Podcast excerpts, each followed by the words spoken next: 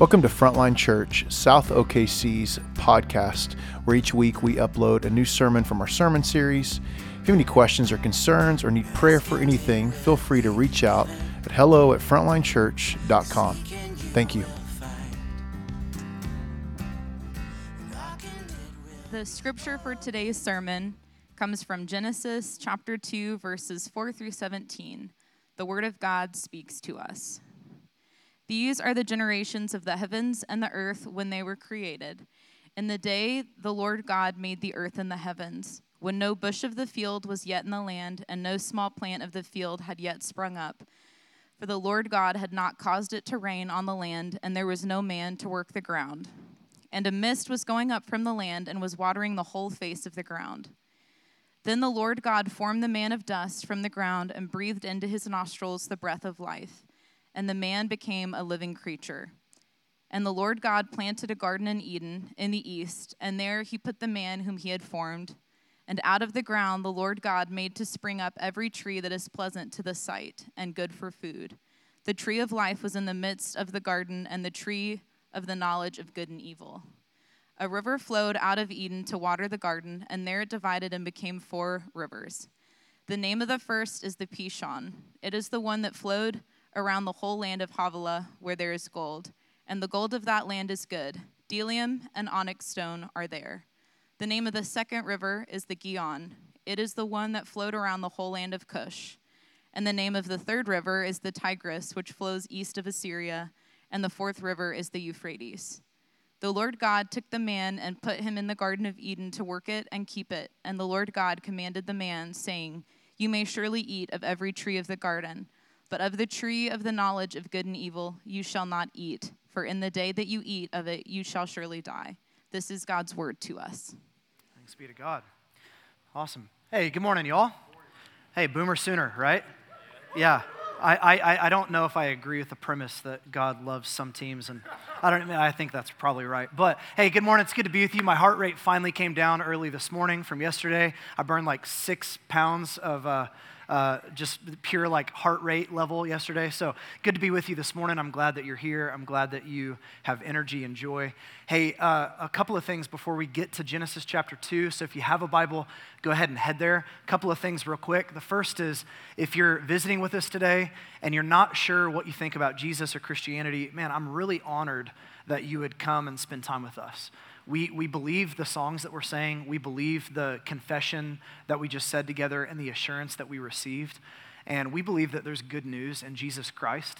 And if you have questions about that, if you are not sure what you think about that or where you are with the church, man, please don't feel like you have to uh, hide or avoid those things. Like, we actually would love to get coffee with you in the coming days and just talk about that and answer questions. And we don't claim to know everything, but we really do trust what the Bible says, and we'd love to talk about that with you. So thanks for being with us today. The second thing is, uh, I want to say thanks for sending my wife and I to Iowa. Uh, last weekend, we were out, we were in Iowa, and we went to visit our friends, uh, Tim Kimberly and his kids, and Sacred Mission Church. And you've probably heard us talk about Sacred Mission if you've been around for a while, but that church was planted out of Frontline about four years ago and it's in a small town, Collins, Maxwell, Iowa. Tim lives in a town of about 500 people. And get this, there were almost 200 people that gathered with us on Sunday morning. Uh, my wife got to lead worship, I got to teach, and I got to do some stuff with their leaders that weekend. And it was a really significant time for us to be there for, for a couple of reasons. But one was last year, last week, uh, Tim's wife tragically died. And so we were able to be with him on the weekend going into uh, the death of his wife. And he's got three little kids that are just precious and awesome uh, Hannah and Silas and Grace. And uh, man, we got to like cry with them and pray with them and laugh with them and be with them. So thank you for sending us.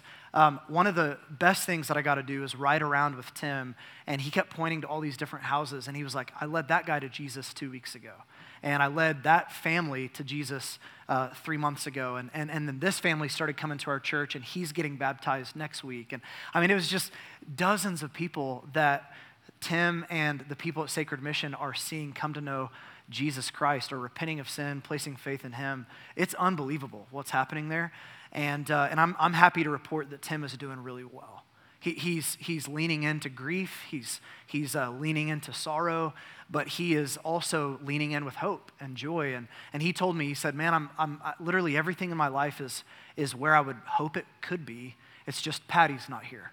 That's the thing. Patty's not here. So he's carrying that really well. So here's what I'd love to do before we jump in and, and we walk through some of uh, Genesis chapter 2. What I'd love is just for us to take a minute and pray for them and pray for his family and pray for Sacred Mission. Does that sound good? So, Father, we, we, uh, we love Tim, Kimberly. We, we hold up Tim and Hannah and Silas and Grace and thank you for this church. Thank you for Sacred Mission. Thank you for the ways that you're ministering and you're serving and your, your, your, your power is on display there. And God, we pray that you would take that church deeper in discipleship.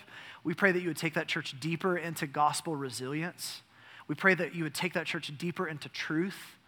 God, we pray that people that are far from you, people in that farming community and all those small towns around it, would come to know you as Lord would, would find hope in you, would find life in you. And I pray that you would, in every way, provide what that church needs provide resources, provide, provide leaders. God, we pray that you would give them vision for the future and wisdom. And I even pray right now, as they have marked the one year anniversary of Patty's death, God, we pray that you would comfort that family, that you would, you would help them lament and help them grieve. And we thank you, God, that we grieve as people with hope because we believe in the resurrection. Thank you that you're going you're gonna return to this earth and raise Patty back up. And we, we, we long for that day. We know they long for that day. So we pray that that church would be blessed and poured into. And then today, God, as we open up Genesis 2, as we look at work and vocation and the calling that you've placed on us as humans, God, we pray that you would uh, give us grace to conform to your word and release us back out into the world today as people that carry your heart. Come and move. Come and work today, we pray. In Jesus' name. And everybody said, Amen.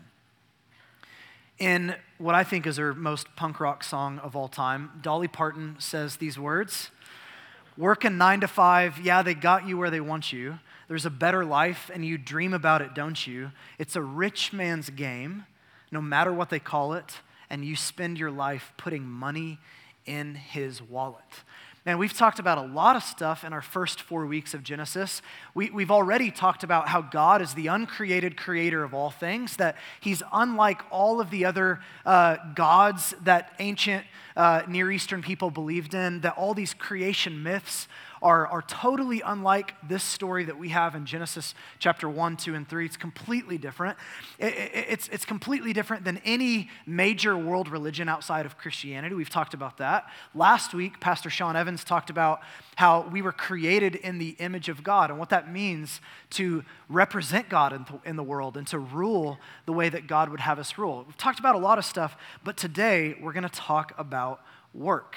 We're going to talk about work. And when I say work, I'm thinking of all types of work. So I'm thinking of doctors and those in the med- medical field and school teachers and oil and gas industry and construction workers and financial advisors and data analysts and, and, and I'm talking about stay-at-home moms and student teachers and anything that you can think of, that's what we're talking about. And I wonder, I wonder, when I say that we're talking about work, I wonder what that does to you. Wonder if you have like a visceral response. If your boss is in the room, don't do this, but how many of you on Monday at like, you know, 5 or 6 p.m. start to get that knot in your stomach of like, oh, I've got to go back again tomorrow? Raise, raise your hand, show us. How many of you feel that? Dude, everybody else is lying here, okay? You, you know you've had that moment where you're like, oh, the weekend is up and I've got to go back. I've got to go do the thing. And, and it was over so fast.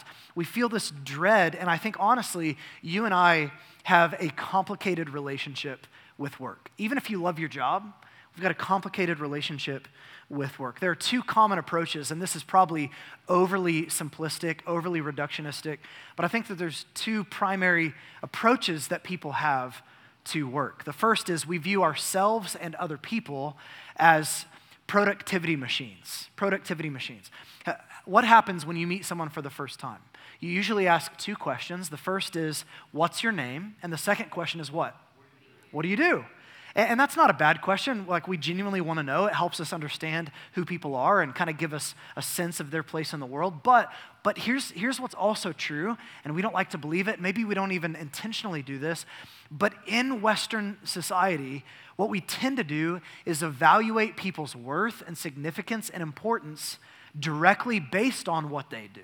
So if you meet someone and they're like, I'm a brain surgeon, it's like, ooh, okay, okay, very important person. We know what we're dealing with. You meet someone and like, I'm a stay at home mom, you're like, wah, wah, right?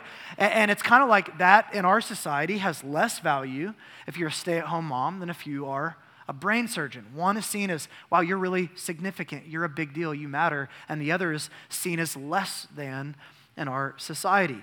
We, we reduce people down to productivity machines. And, and based on if you produce a lot and produce well and produce the right types of things, you matter. Remember COVID? You're an essential worker, right? I remember seeing bumper stickers. It's like, that's the weirdest thing to brag about. I'm an essential worker. It's like, yeah, you're human. You, you all, everybody's essential. we need all humans. We need people, right? And so, what happens when we reduce people down to productivity machines is what happens when a machine stops producing or stops functioning. What do you do with it? You, just, you replace it or throw it away because it doesn't have value if it doesn't produce anything. And, and if you reduce humans down to productivity machines, it actually means that when there comes a day where they stop producing, they stop holding any value whatsoever. That's one approach. The other approach, I think, is much more common and much more at home with how we tend to live. And that's when you and I think of ourselves as primarily pleasure machines. What I mean is, we do what we do, and we do our job, and we earn the money that we earn so that we can have the life that we want. So it's a necessary means to another end. It's not like we necessarily love it. Maybe you do. Maybe you do love your job. Some of us love our job. Some of us are indifferent. Some of us hate our job. But either way, your job becomes the means, a mechanism by which you get the life that you want. And so it's like, well, I do this so that I can get the money and buy the things that I think are going to make me happy. Get the vacations that are going to fill me up or, or, or have the retirement life that I'm longing for. And essentially, what you and I do is we turn work into this pathway where one day, one day, if we're successful enough and we work hard enough, we can live on a perpetual vacation. Wendell Berry, he says it like this There's nothing more absurd to give an example that's only apparently trivial. Think about this than the millions who wish to live in luxury and idleness and yet be slender and good looking. We have millions, too, whose livelihoods, amusements, and comforts are all destructive, who nevertheless wish to live in a healthy environment. It's like, man, all I want to do is work for the weekend and I'm going to party and I'm going to do whatever else and I'm going to, you know, feast and I'm going to live it up and, and then I'm going to go on vacation. Then I'm going to retire and that's going to be my life. And but I also want to have a six pack and be handsome, right? It's like you can't, those two things don't go together. We've got a weird relationship with our work. Some of us overwork, some of us underwork. Some of us look to work to name us and define us. Some of us can't stand our work and it carries a significant place in our soul of frustration and angst. Some of us, if we're honest, honestly, I think this is probably most of us, what, what happens is that you and I end up just going through the motions and kind of punching the clock so that we can grind it out every day without really ever knowing what a satisfying relationship to our job would even look like. And I think this is where you and I find us. And, and, and here's what's interesting there's one way to ask this question to say, what is work for? But there's actually a deeper, more essential question. And that deeper, more essential question is, what are people for? We got to get at the people question before we can get at the work question. If you understand what people are for, it actually sheds a lot of insight and light on what work is for. And so, with that in mind, this is one of the most significant things that we see in our origin story in Genesis chapter 1 and in Genesis chapter 2. So, with that in mind, let me give you some context to Genesis chapter 2, and then we're going to work our way through. Now, let, let me just preface and say this there's a lot happening here. There's a lot about the Garden of Eden, and we're given even these rivers about locations, and two of these rivers are known the Tigris and the Euphrates. The other two are not quite as known, or at least there's one that nobody really knows where that's at. So it raises questions. Where's the Garden of Eden located? We're not going to get to that today. Uh, there, there's all kinds of things here about the, the two trees in the garden the tree of life and the tree of the knowledge of good and evil. We'll touch on that, but we're not really going to get to that today. There's all kinds of stuff here about gender and sexuality. We're going to get to that next week as we talk about Adam in the garden and Eve in the garden. And there's so much happening here. But what I want to do is look at this from the angle of work, look at this from the angle of humans and what it means to have a vocation. Now, remember, remember that Genesis was written for us, right? But it was not written to us. It was actually written to ancient Israel, and it was written to Israel after they were redeemed out of slavery for 400 years in, ex, in the Exodus narrative. So, this story would have been read by ancient Israel after they spent 400 years as slaves under a harsh taskmaster. And that's really important to remember as we look through what we're going to see. And then, in addition to that, chapter 2 is interesting because chapters 1 1 through 2 3 is essentially like the overture or the intro to the whole book of Genesis. Chapter 2 is essentially like chapter one of the story. It's really interesting. When you get to chapter two, what's happening is the camera angle has been really wide and broad. It's talked about this uncreated creator, and it's actually used this phrase, Elohim, in Hebrew, which just simply is a generic term for God. It's like God did this and God did that and God, but it doesn't really tell you anything about this God. And, and, and other people at the time believed in gods, so you're not really given any details, just God creates. So who is this God? Well, you don't find out until chapter two. And in verse four of chapter two, there's a shift here. Now all of a sudden, it's not just God, it's the Lord God or Yahweh Elohim. And it's used all throughout chapters 2 and 3, Yahweh Elohim, which is, is a reference to this God of Israel who is naming himself and who wants to be close to his people. And now it zooms out of just God creating in general. Now we're talking about the, this zooming in reality of, of the Lord God and, and, and, and Him making not just all things, but a garden. And, and then Him taking Adam and Eve, two, two people, that are married, this couple, he's, he's taking this couple and, and then he's giving them a task and a role. That's the background, that's the context here. So, with all of that in mind, as the camera angle is zooming in, and in a sense, retelling the story of chapter one, but from a zoomed in perspective, look at verse 5. It says, When no bush of the field was yet in the land, and no small plant of the field had yet sprung up, for the Lord God has, had not caused it to rain on the land. Again, this is a retelling of chapter 1. Look at this. And there was no man to what? To work the ground. Verse 6 And a mist was going up from the land and was watering the whole face of the ground. Then the Lord God formed the man of dust from the ground and breathed into his nostrils the breath of life, and the man became a living creature. We'll talk about that next week. Verse 8 And the Lord God planted a garden in Eden. I love that. Do you think of God as a gardener, a planter? He's putting his hands down in the dirt. He's getting, he's getting soil underneath his fingernails, as it were, and he's planting a garden in Eden in the east. And, and look at this. There he put the man whom he had formed. And out of the ground, the Lord God made to spring up every tree that is pleasant in sight and good for food. The tree of life was in the midst of the garden and the tree of the knowledge of good and evil. Now, fast forward, go to verse 15. The Lord God took the man and put him in the garden of Eden. Why? To work it and to keep it. There's so much here, but just three things that I want you to see. Here's the first one You and I were created for work. You and I were actually created for work. Now, let's unpack this a little bit. Let's look at this from a few different angles and a few things for you to consider. First, notice that work is not a result of the fall. I, I grew up in church. I realize not all of us did. So maybe this is your perspective. Maybe this wasn't your perspective. But for me growing up, I just thought that whatever life was like in the Garden of Eden must have looked a lot like a sandals resort, right? It's like all inclusive uh, no clothing allowed, basically like you're just eating food and sipping mimosas and hanging out in hammocks. It's like, hey, what do we have to do to get back to that, right? Before sin entered the world, things were great. It was amazing. It was perpetual vacation forever. It's sort of like God made this garden uh, called Eden, and then he threw it on top of a yacht, and he's like, have fun. Buffets open 24 7, and, you know, do whatever you want to do. That's how I thought that life pre fall, life pre sin was. But notice here that before sin ever entered the world, what is there? Man getting put in a garden to work it and to keep it. Friends, work preceded humanity's fall into sin. This is a big deal. We were actually, in a real sense, created for work. And guess what? When Jesus returns and makes all things new, we will not be floating on clouds and strumming harps and wearing diapers like they taught us in The Simpsons. Like, that's not what we're going to be doing. We're actually going to be living on a redeemed earth. And guess what we're going to be doing?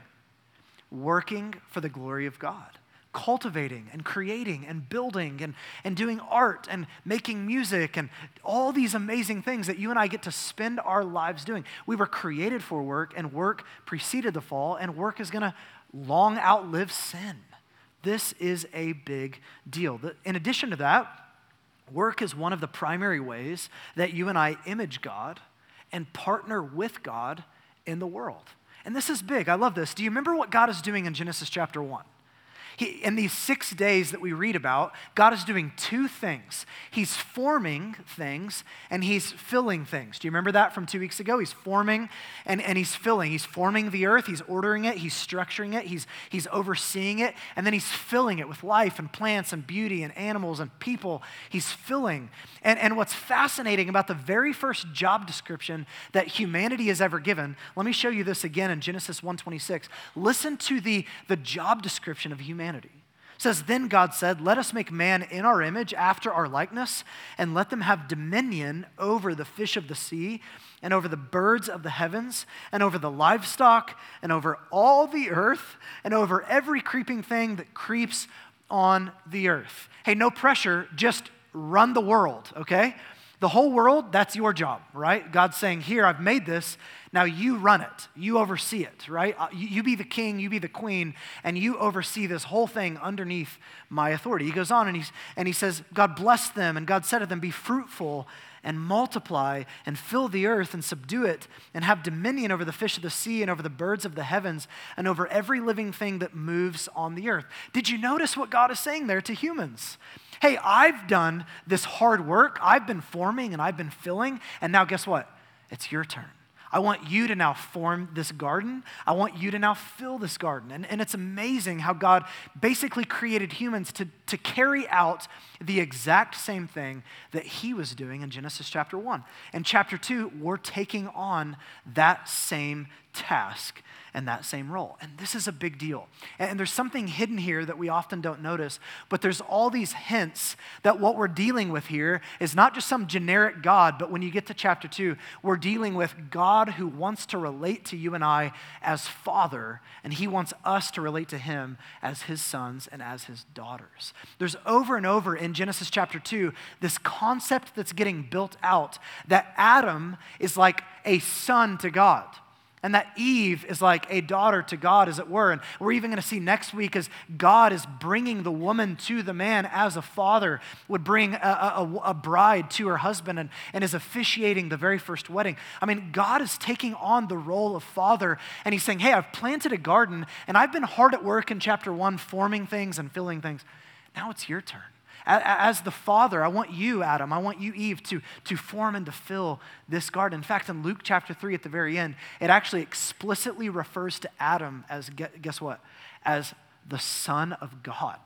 Adam is seen here as the Son of God at the very end of Luke chapter 3. This is amazing. And here's what that means that what God is doing here in Genesis chapter 2 is essentially like uh, a bring your kids to work day for God. That's what's happening uh, yesterday, Friday, or sorry, uh, two days ago, Friday, um, my son is now at the age, he turned six a few weeks ago, where lately he's been asking me, Dad, Dad, when can I help you mow? When, I, when, when can I help you mow? And I'm like, Praise God, I've been waiting for this.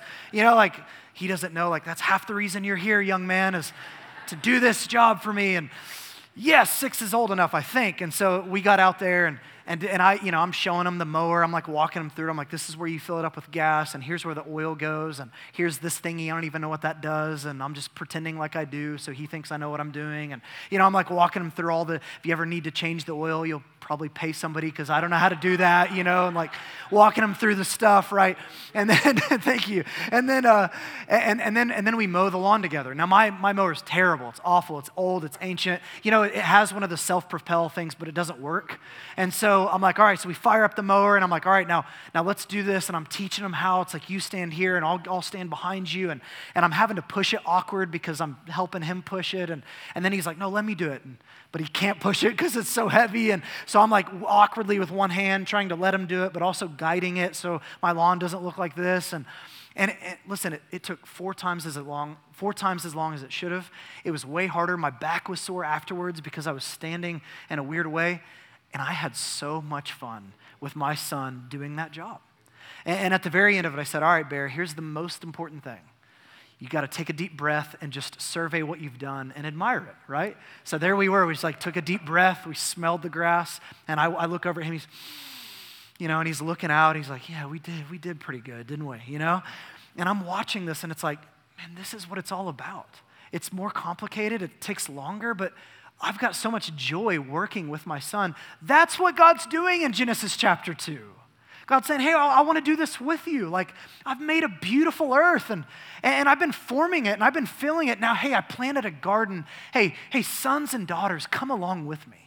Work with your dad. Watch the way I do it. Watch my generosity. Watch my wisdom. Watch my intentionality. Watch the way that I structured this thing to go. Watch the way that I've been cultivating and filling. Now you do that. Do it the way that I would do it. Image me and go to work. This is what theologians call the cultural mandate. One author, Richard Pratt, says it this way He says, God ordained humanity to be the primary instruments by which his kingship will be realized on the earth. The great king has summoned each of us into the throne room. Take this portion of my kingdom, he says. I'm making you my steward over this part of uh, my steward over your office, your workbench, your kitchen, stove. Put your heart into mastering this part of my world. Get it in order. Unearth its treasures. Do all you can with it. Then everyone will see what a glorious king I am. That's why we get up every morning and go to work.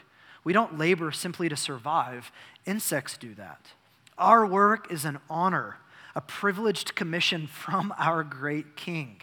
God has given each of us a portion of his kingdom to explore and to develop to its fullness. I mean, this is amazing, friends. We are created for work. And the last thing under this main point that I want you to consider here is that actually your work, no matter what you do, unless your work is directly tied to you sinning against God, no matter what you do, your work is sacred, not secular. Now, let me, let me remind you Genesis 1 and 2, we said this two weeks ago, are God creating a cosmic temple, a temple sanctuary. That this earth is not just this earth, that God made the world, and specifically the Garden of Eden, to be a dwelling place for God and humanity that was going to function like a cosmic temple. And that's why when you read through the Old Testament and you read about the temple or the sanctuary, one of the um, things that you Im- immediately notice is that if you walk into this tabernacle, what's it look like? It looks like the Garden of Eden. The temple or the, the, the, the, tabernacle look just like the Garden of Eden. There's fruit trees everywhere, and there's leaves, and there's plants, and there's, it's like designed to look like the Garden of Eden. In fact, you know the menorah, the, the tree that has the candles on it, that was going to be in the, the temple or in the, the tabernacle? That was representative of the tree of life. I mean, everything about the story is reminding us that the Garden of Eden and the whole world is this cosmic temple where God wants to dwell with us. And here's the point, friends there's something that God says to the priest in the Old Testament when he puts the priest in the tabernacle. And you know the first thing that he says for them to do? I want you to work it and I want you to keep it. Sound familiar? He's telling them to do exactly what he told Adam to do in Genesis chapter 2. In other words, Adam was seen as a priest in this temple, this garden sanctuary where he was supposed to do all that he did naming the animals and plant stuff and, and build stuff and cultivate stuff. He was to do all that he was to do out of devotion and honor and worship of God. Friends, your job is not a secular job. You don't go to work and then show up to church to have the one hour of sacred time. Actually, though this is really special, though this is really significant and important, what you do in the other 167 hours a week is done, if done to the glory of God, actually done in worship and devotion to Jesus. It's not secular, it's sacred, it matters. All of life is sacred for the follower of Jesus. That's why Nancy Pearcey says this. She says, The ideal human existence is not eternal leisure or endless vacation or even a monastic retreat into prayer and meditation, but creative effort expended for the glory of God and the benefit of others. Our calling is not just to go to heaven, but also to cultivate the earth, not just to save souls, but also to serve God through our work. For God Himself is engaged not only in the work of salvation, but also in the work of preserving and developing His creation. When we obey the cultural mandate, we participate in the work of God Himself. So, friends, point one's over. That, that's it. Your work matters. You were created in a real way. You were created for work, and it's infused with significance. Now, if that's true, if that's really true, can I just ask the question bluntly? Why does work suck so bad? Why does it suck? Even if you love your job, why is it awful? Why is it painful? Why is it boring at times? Why is it frustrating at times? Why does work, even if you love your job, not always go according to plan? Well, that leads me to the second thing I want you to see, which is the brokenness of work. The brokenness of work. Look at verse 16. It says, And the Lord God, He commanded the man, saying, You may surely eat of every tree of the garden, but of the tree of the knowledge of good and evil you shall not eat, for in that day that you eat of it, you shall surely die. How many no's did God give Adam and Eve? Just, just one. He actually created a world of yeses with only one no.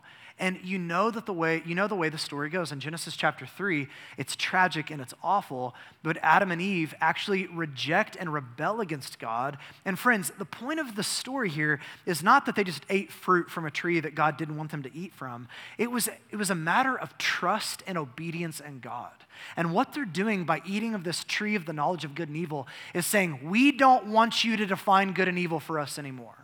We want to have ultimate say over what we think is right and over what we think is wrong. And we're going to throw God's authority off and we're going to reach out and pursue a life without God. Or to, to follow through with this like work reality or work analogy, it's sort of like God is taking his sons and daughters to bring your kid to work day. And, and we kind of secretly orchestrate his, him getting fired, kicked out of the company, and then we take over and we're like, yeah, we don't want him around anyway. And then because we're terrible and don't know what we're doing, the company goes bankrupt and falls into complete dysfunction. I mean, that's what's happened in our story. And as a result, friends, sin has disordered and inverted everything. We're going to talk about this more specifically in a couple of weeks when we get to Genesis chapter 3. But sin distorts and inverts literally everything. Instead of you and I worshiping God and then cultivating creation, we end up worshiping creation and pushing God off. Instead of you and I cultivating creation and enjoying it as a gift, it slowly over time becomes our end or the point of everything or the purpose of our lives. We look to that to define us rather than Creator God. And when this happens, when our work gets disoriented and inverted, and, and we, we worship the things that we shouldn't worship, and the one that we should worship, we rebel against and don't worship, guess what happens to our work? It gets inverted and distorted and twisted as well. And now you and I live in the effects of a world that's been cursed, and specifically our work being cursed. Now, work itself wages war against us and we wage war against it. And we read in Genesis chapter 3 that now it, it's actually producing thorns and thistles instead of it being fruitful and doing the thing that it should do. And this leads to, to two big reactions. Again, this is probably an overstatement, and there's probably better ways to say this, but two big uh, responses to the brokenness of work. The first is that some of us, we overwork. We respond to the curse by overworking. No, I'm going to master my own fate. I'm going to figure this out. I'm going to I'm going to take control. I'm going to I'm going to beat this job into submission. And what happens over time is we look to it for identity and significance and meaning and purpose, and we overwork. In fact, 86% of Americans are now working 45 plus hours a week. So the 40 hour work week is a total thing of the past. Uh, the Japanese have a word called karoshi, which literally means death by overwork. And what's happening in Japan over the last several years, it's been happening for like a decade, is that people are literally dropping dead on the job because they're overworking. Their heart explodes or they have a stroke or whatever, they're just dropping dead. And they're, they're tracing it back to this idea of karoshi, people overworking themselves literally to death. And yet, you know what's crazy is stati- statistically, wow, that's not, I gotta be careful that one. Uh, Americans are actually working more hours than anyone else in the world, including the, including the Japanese. The, the, we're actually about 137 more hours per year than people who are dropping dead working. Uh, 260 hours more per year than the British. And this one's not surprising 499 hours per year more than the French. I mean, what are they, what are they doing? Like, do they even have jobs? I don't, if you're from France and you're here, God bless you. We love you. You have value and dignity. What are y'all doing, by the way, right? So we overwork. The point is like, we, we, we, we throw ourselves into it in a way that's actually not right or mature or good, but is more disordered and inverted because we're looking to it to name us. Or we underwork. And I think this is maybe potentially more of our issue in at least a millennial culture on down, of which I'm sadly a part of. The millennial culture. I wish I wasn't, but I am. According to a recent release data from Gallup, only 13% of employees are, quote, engaged in their jobs. 13%. And uh, that's defined as emotionally invested in their work and focused on helping their organization improve. How many of you are a boss in the room? You oversee employees, you have people that report to you. Does that check out? Yeah, yeah. Amen. Heads nodding. 13%. Like it's, it's actually like crisis level. In fact, the survey goes on to say that 63% are, quote, not engaged or simply unmotivated and unlikely to exert extra effort. And then get this this is cr- crazy to me 24% are actively disengaged or truly unhappy and unproductive. Literally, just, just checking in, checking out, trying to punch a clock, survive the day. They do not care. They are on social media all day long. They're not exerting energy. 23 24%. This is crazy, but why? Why is it? Why, why is our relationship to work so messed up? It's because of the brokenness of sin. It's because we're overworking or underworking, trying, trying to avoid the curse or trying to react to the curse or take control. And this is so crazy. This is not what God intended for His church. This is not what, what God intended for humanity. And yet here we are disengaged, careless, flippant, apathetic, lazy, seeing our job as a necessary evil or a means to an end of pleasure. Now, friends, here's my conviction. I think that we would have continued on in the same path had it not been for the intervention of Jesus. And that leads me to the third and final thing that I want to see with you, which is the redemption of work. The redemption of work. See, everything goes wrong at a tree in the garden, but everything is going to get put right at another tree. Listen to this in Galatians 3. It says, Christ redeemed us from the curse of the law. How? By becoming a curse for us, for it is written, Cursed is everyone who is hanged on a tree. So that in Christ Jesus, the blessing of Abraham might come to the Gentiles, so that we might receive the promised Spirit through faith. Friends, Jesus is called the second Adam in the New Testament right? Adam in the garden, everything goes wrong at a tree because he tells God no. But Jesus in another garden, the Garden of Gethsemane, tells his father, Not my will, but your will be done. And then goes to a tree, and on that tree, Jesus takes our curse upon himself. And here's what's amazing about Jesus it's not just his death or resurrection that is good news for us, but it's also his life. Did you know that Jesus lived a perfect life on your behalf that's counted as if you lived that life when you have faith in Jesus. That the perfect life of obedience that he lived, the, the mature way that he lived, the resisting of sin and temptation that he lived, it's as if you and I did that through faith in Jesus Christ. And I want you to think about this that Jesus lived perfectly in his life in every area, including his relationship to work. Jesus worked hard. Jesus worked with intentionality. I love this from Dorothy Sayers. She says, No crooked table legs or ill fitting drawers ever, I dare say, came out of the carpenter's shop at Nazareth. Nor if they did, could anyone believe that they were made by the same hand that made heaven and earth.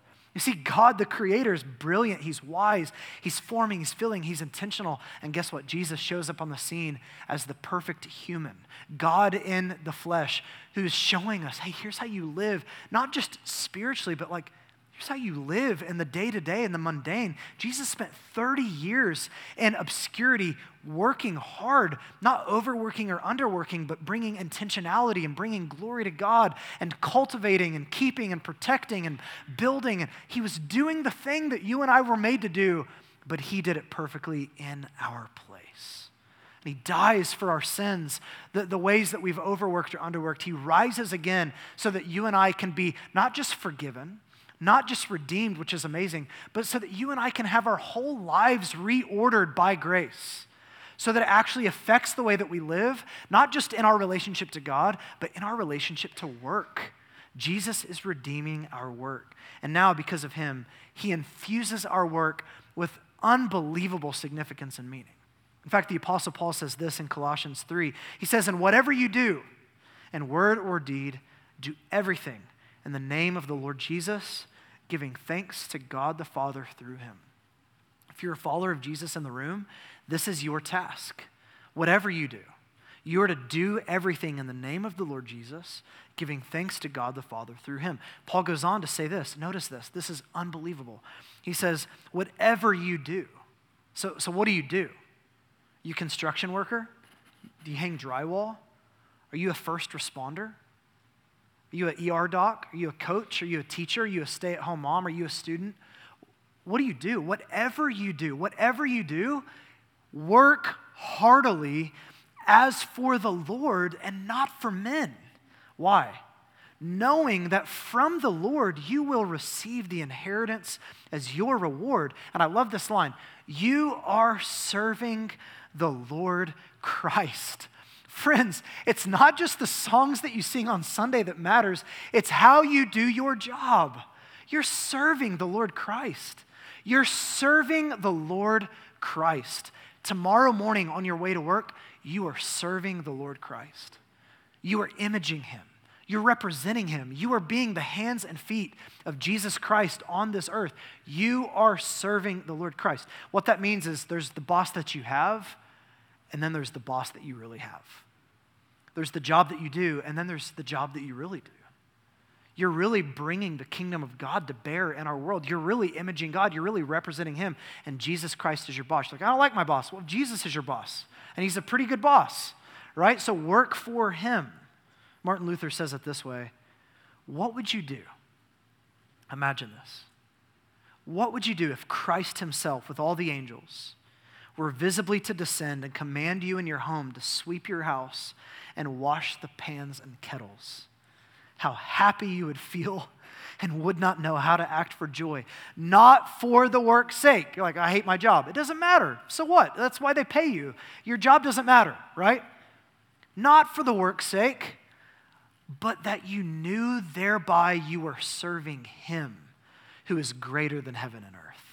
What you do in your house is worth as much as if you did it up in heaven for our Lord God. I love this. I hope this is seared into your heart. We should accustom ourselves to think of our position and work as sacred and well pleasing to God, not on account of the position and work, but on account of the word and faith from which the obedience and the work flow. Man, I, I have so much respect for you. Like, it's not, my job is not a sacred job. It is a sacred job, but it's not the only sacred job on the market. What you do matters. Where you go matters. You're doing stuff that a pastor could never do. You're interacting with people in a way that a pastor could never interact. What you do matters. Do it heartily unto the Lord. You're serving the Lord Christ. And I love that line that Paul says you're going to receive an inheritance for your reward. You actually have a reward coming for how well you do your job. Amen? So let me close. Just three things that I want you to see for where we go from here and what we take with us. The first is this man, I want to urge you as one of your pastors work hard. Work hard.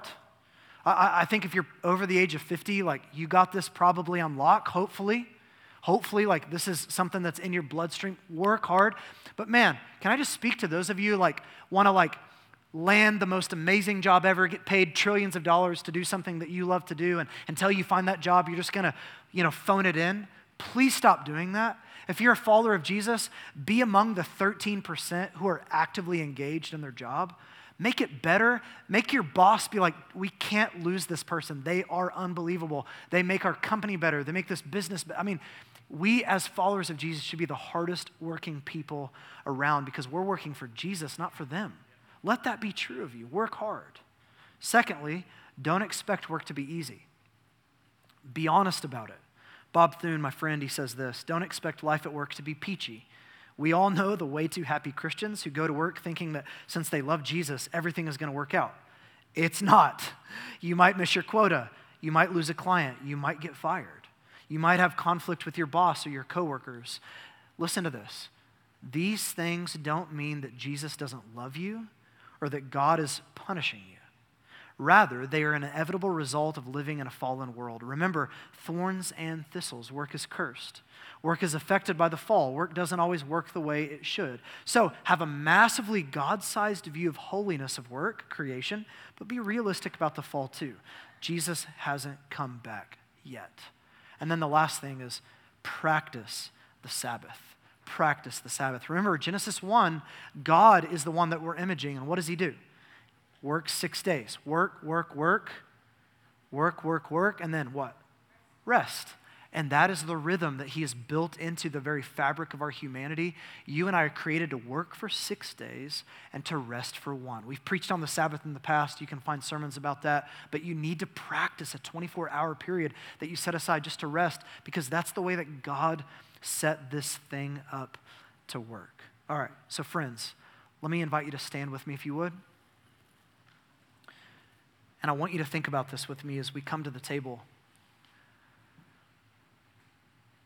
Our job aside, and even work and vocation aside, the greatest work that was ever done was the work that Jesus did on the cross to forgive us, to redeem us, to restore us, to recreate this world. On the cross, Jesus cries out these words It is finished. His body was broken for you, His blood was shed for you. And the words that are ringing out that I want you to carry with you as you leave today it is finished. What that means is that if you're here and you're a follower of Jesus, there is literally nothing for you to add to the work of your salvation. There's nothing that you could add to it.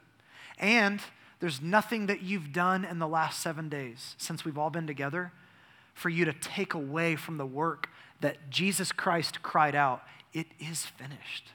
That you are secure in Jesus. You are loved by Jesus.